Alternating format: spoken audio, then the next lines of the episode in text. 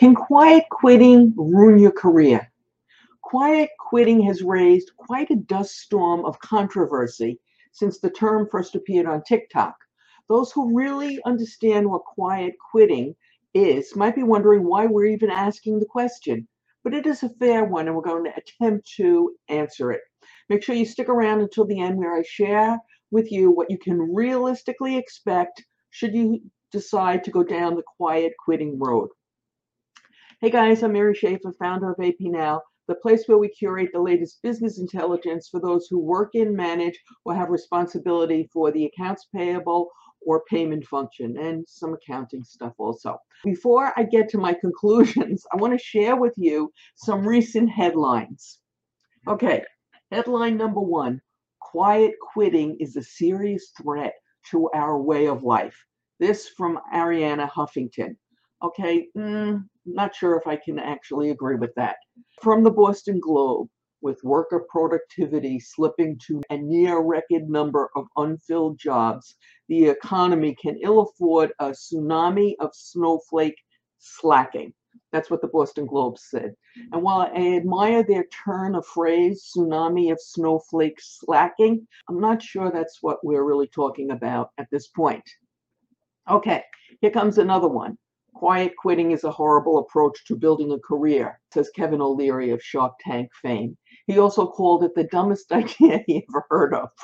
I'm not sure that I agree with him, but then I don't agree with him quite frequently.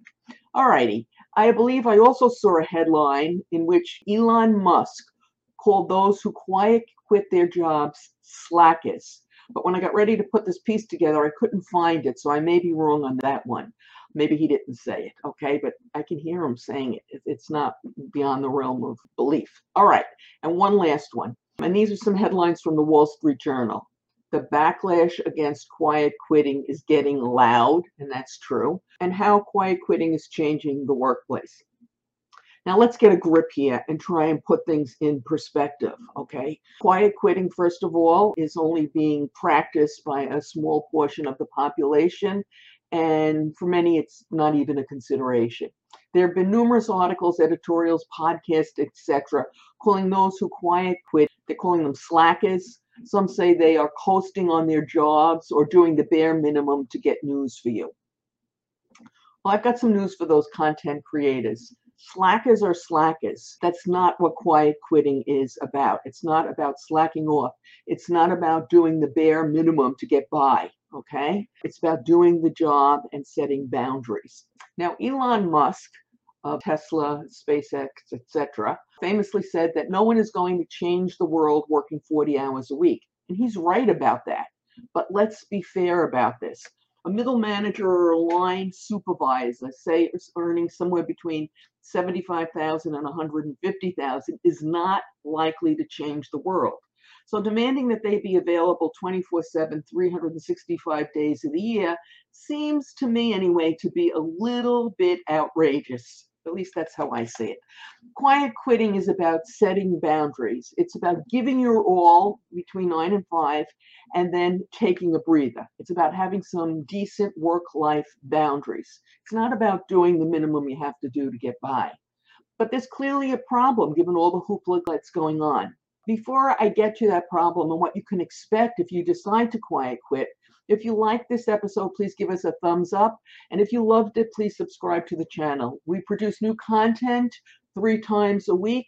Tuesdays and Thursdays are devoted to payment and accounts payable issues, and occasionally like a career issue like this.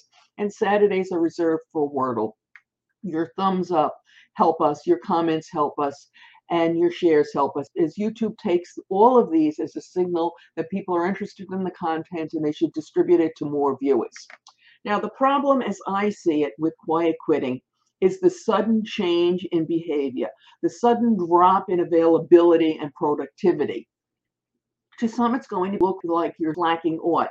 It's going to look like you're doing the bare minimum, especially to those bosses who are used to seeing you being available 24 7.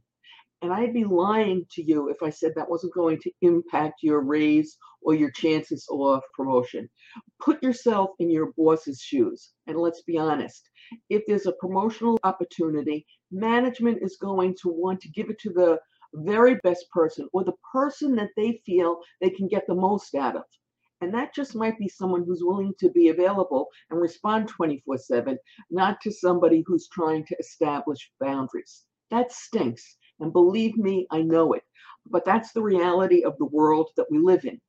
Now, what can you do about this? Okay. Well, obviously, whatever your hours that you're working, you want to make sure that you're top notch and you're going to outshine everybody else there, especially those folks who are willing to, you know, respond to emails at 10 o'clock at night.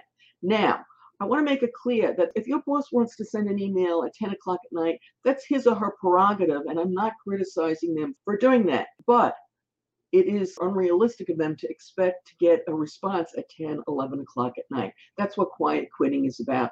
Saying, okay, Mr. or Ms. Boss, you can go ahead and send that email at 10, 11 o'clock at night, but I'll respond during normal working hours. Okay. One of the ways that you can make sure you shine is make sure you know everything possible there is to know about your field. And in our case, our field is accounts payable. And one of the ways that you could do that is just watch some of the other videos that are on this channel. We've got over 250 of them. There's a lot to know, and there's a lot that you can do. Jeff Bezos, the founder of Amazon.com, to my best knowledge, has not weighed in on this particular issue, knows a thing or two about success. And for those looking for career success, we can learn from his insights. We did a broadcast on that a while ago, focusing on career lessons you can learn from his actions. You might watch that right now. A link will appear momentarily on YouTube. And as always, we have the link below in the show notes.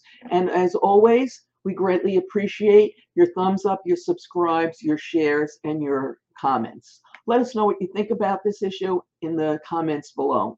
Thanks and good luck.